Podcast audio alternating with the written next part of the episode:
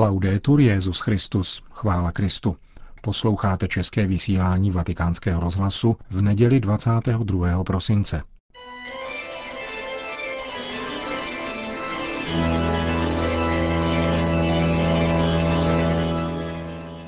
Církev a svět, náš nedělní komentář –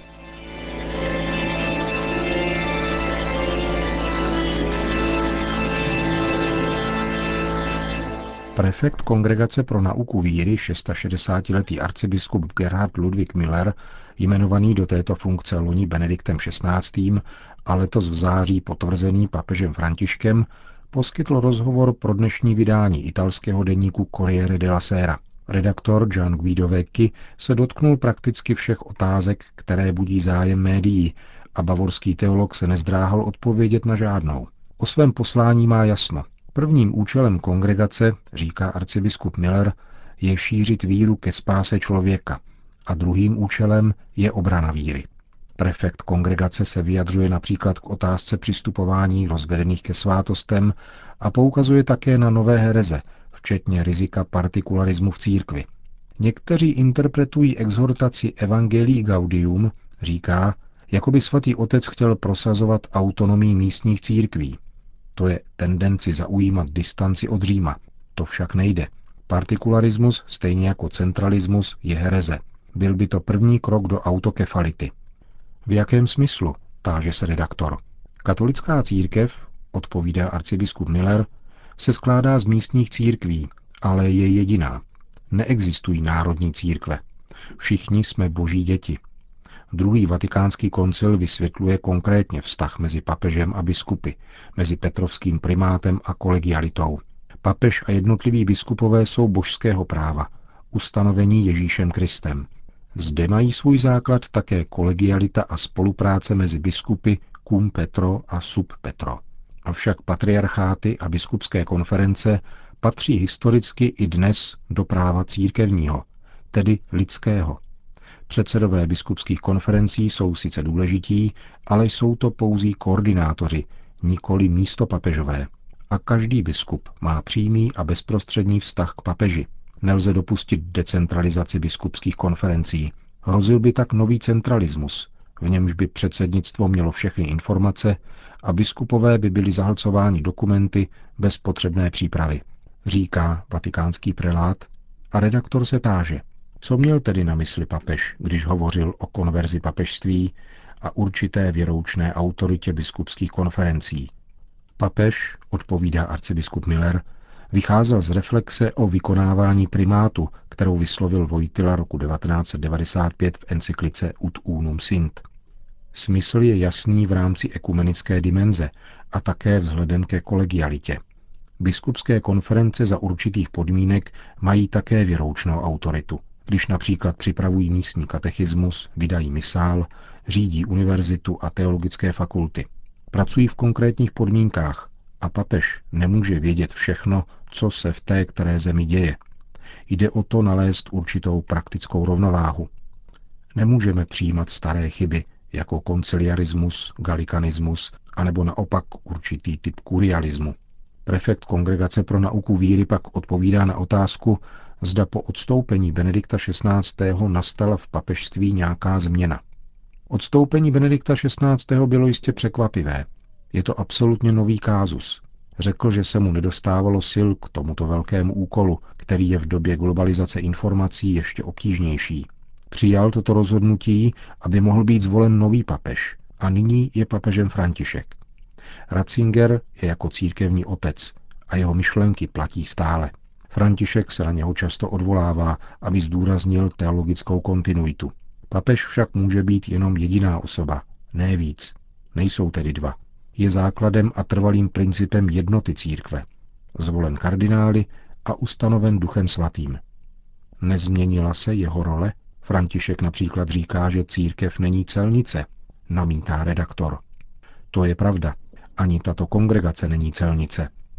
Papež má charisma vyjadřovat se nejenom teologickými pojmy, ale také obrazy, jež jsou blízké srdci lidí a vyjadřují blízkost Ježíše nám všem. Nám teologům často hrozí, že se uzavřeme do světa akademické reflexe. František však nejde nějakou jinou cestou. Kombinuje pastorační jemnocit a ortodoxii, což není nějaká teorie, nýbrž pravá nauka vyjadřující plnost zjevení. Prvním strážcem víry je Petr a jeho nástupce jakožto biskup Říma. A my z kongregace mu v tomto poslání sloužíme. O přistupování ke svátostem pro rozvedené a znovu sezdané napsal Hans King, že papež chce jít dál, ale prefekt pro víru jej brzdí. Kontruje znovu redaktor listu Corriere della Sera. Podívejte, u nás v Mnichově je velká tradice karnevalu. Já jsem a budu vždycky s papežem. Pravda je taková, že nemůžeme objasnit zmíněné životní situace nějakou všeobecnou deklarací. Mnozí si myslí, že papež nebo synod může o rozvedených a civilně znovu sezdaných prohlásit, ať tedy chodí k přijímání. Ale tak toto nelze. Také pravoslavná praxe tzv. druhého sňatku není uniformní a samotní pravoslavní ji jenom tolerují, nikoli favorizují. Svátostné manželství je nerozlučné. Taková je katolická praxe, potvrzená papeži a koncily ve věrnosti Ježíšovu slovu. Církev nemá pravomoc relativizovat boží slovo a přikázání boží. Ale papež František řekl, že svátosti nejsou pro dokonalé a mohou být pomocí, nevzdává se redaktor. Jistě, že svátost je milost, nejsme pelagiáni. Papež právem poukázal na tento léčivý aspekt. Existují však objektivní podmínky. Neregulérní situace v manželství je objektivní překážkou k přijímání Eucharistie. Netřeba ji však chápat jako trest, není jím a nebrání v účasti na mši. Nedá se tedy nic dělat? Táže se redaktor listu Corriere della Sera arcibiskupa Millera. Věci se mají jinak, odpovídá. Musíme usilovat o skloubení všeobecných principů a partikulární osobní situace. Nalezat řešení individuálních problémů, ale vždycky na základě katolické věrouky. Nelze přizpůsobovat věrouku podmínkám. Církev není politickou stranou, která provádí sondáže a hledá konsens. Konkrétní pastorační dialog je nutný. Existují odlišné situace, které je třeba řešit odlišně. Řešením je tedy zneplatnění manželství, pokračuje redaktor ve svém tázání. Ano, děti nejsou výrazem platnosti manželství. Tím je pouze souhlas manželů, kteří si uvědomují, že jde o svátost. V mnoha zemích jsou však už jen zbytky křesťanské tradice. Vytratil se smysl a panuje totální zmatek. Jaké jsou dnes nové hereze? Klade redaktor další otázku. Problémy se koncentrují v antropologii. Chybí vědomí transcendentní dimenze člověka a jeho božského povolání, smysl lidské důstojnosti. Mám na mysli nové otroctví, chudobu, vykořišťování žen, zneužívání nejen sexuální mladistvých, Mám na mysli nemocné, na něž se nahlíží jako na ekonomické výdaje, které je třeba snížit. Mám na mysli redukci života na pouhou funkční produktivitu, na pracovní podmínky. Mám na mysli organizaci ekonomiky, která vede k destrukci rodinného života a závažně poškozuje samotný život, děti. Jaká je situace po nezdařených jednáních s Lefévristy? Ptá se redaktor. Z jejich biskupů byla sněta kanonická exkomunikace za nedovolená svěcení, říká arcibiskup Miller a pokračuje. De facto však zůstává ta svátostná, kvůli schizmatu. Vzdálili se totiž od společenství s církví. Nikdy před nimi však nezavřeme dveře a zveme je k usmíření. Musí však také změnit postoj, přistoupit na podmínky katolické církve a přijmout papeže za definitivní kritérium příslušnosti. A co lze říci o setkání papeže Františka s latinskoamerickým představitelem teologie osvobození Gustávem Gutierrezem 11. září tohoto roku? Zajímá se na závěr redaktor listu Corriere de la Sera. Teologické proudy, říká arcibiskup Miller, procházejí obtížnými momenty. Diskutuje se a objasňuje. Gutierrez byl ale vždycky pravověrný. My, Evropané, musíme překonat ideu, že jsme centrem, ale aniž bychom se podceňovali, Naučil jsem se od něho rozšiřovat horizonty, nalézat rovnováhu, otevírat se konkrétní zkušenosti, vidět chudobu lidí a také jejich radost. Latinskoamerický papež byl znamením z nebe. Gustavo Gutierrez byl dojatý. Já rovněž. A také František. Říká arcibiskup Gerhard Ludwig Miller, prefekt Kongregace pro nauku víry v rozhovoru pro italský list Corriere della Sera.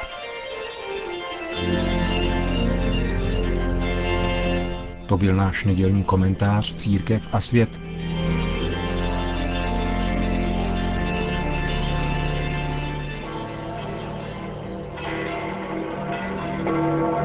Přibližně 20 tisíc lidí se dnes hromáždilo na svatopetrském náměstí, aby si vyslechlo polední promluvu papeže Františka před mariánskou modlitbou Anděl Páně. In questa quarta domenica di Avento tuto čtvrtou neděli adventní nám evangelium podává fakta, jež předcházela Ježíšovu narození.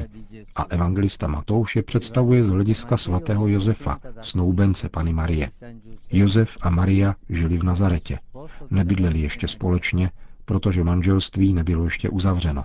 Maria mezi tím po andělově zvěstování počala z ducha svatého. Když si Josef této skutečnosti povšimnul, byl zdrcen. Evangelium nezděluje jeho myšlenky, ale říká nám to podstatné. Josef hledá, jak splnit boží vůli a je připraven na nejradikálnější sebezapření. Místo toho, aby se bránil a dožadoval splnění svých práv, volí řešení, které pro něho bylo obrovskou obětí. Evangelium říká, protože byl spravedlivý a nechtěl jí vydat pohaně, rozhodl se tajně se s ní rozejít. Tato krátká věta nabývá svého vlastního a plného významu pomyslíme-li na lásku, kterou Josef choval k Marii. Avšak i za těchto okolností chce Josef plnit boží vůli a rozhodne se určitě nikoli bez bolesti potajmu se s Marií rozejít. O těchto slovech je třeba rozjímat, abychom porozuměli zkoušce, kterou musel projít Josef v oněch dnech, které předcházely Ježíšovu narození. Zkoušce podobné té, kterou prošel Abraham, když po něm Bůh chtěl jeho syna Izáka, totiž zřeknout se toho nejdrahocenějšího, milované osoby. Avšak stejně jako v případě Abrahama zasahuje pán, jenž nalezl víru, kterou hledal, a otevírá odlišnou cestu, cestu lásky a štěstí. Josefe, synu Davidův, neboj se k sobě vzít svou manželku Marii, vždyť dítě, které počala, je z Ducha Svatého. Questo Vangelo ci mostra tutta la grandezza d'animo di San Giuseppe. Toto evangelium nám ukazuje celou velkolepost duše svatého Josefa. Měl dobrý životní plán, ale Bůh měl pro něho jiné, větší poslání. Josef byl mužem, který vždycky naslouchal Bohu a byl hluboce vnímavý k jeho utajené vůli. Muž pozorný vůči poselstvím, která k němu přicházela z hlouby srdce a z hůry. Nezdráhal se následovat jeho životní plán. Nedovolil, aby mu zahořklost otrávila duši. Nýbrž byl ochoten dát se k dispozici novotě, která mu byla zarážejícím způsobem představena. Byl to dobrý muž. Byl prost nenávisti a nepodlehl zahořklosti.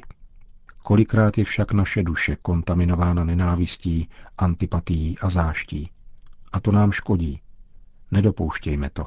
Ať je nám v tom příkladem Josef, který se tak stal ještě více svobodným a velikým. Přijal plán, který s ním měl pán a našel plně sebe sama, překročil sebe sama. Tato jeho svoboda zříci se toho, co je jeho, vlastnění svého života a tato jeho naprostá vnitřní disponibilita vůči boží vůli nás oslovují a ukazují nám cestu. Připravme se tedy na slavení Vánoc rozjímáním o Marii a o Josefovi. O Marii, ženě plné milosti, která měla odvahu celé se svěřit božímu slovu, o Josefovi, spravedlivém a věrném muži, který raději věřil pánu, než naslouchal lidské pochybnosti a píše.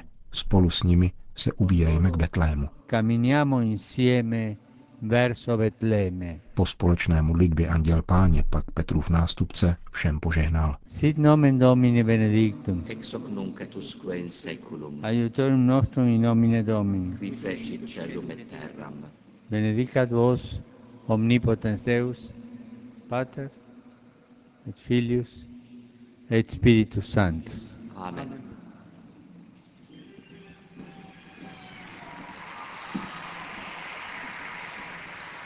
Končíme české vysílání vatikánského rozhlasu. Chvála Kristu, laudetur Jezus Christus.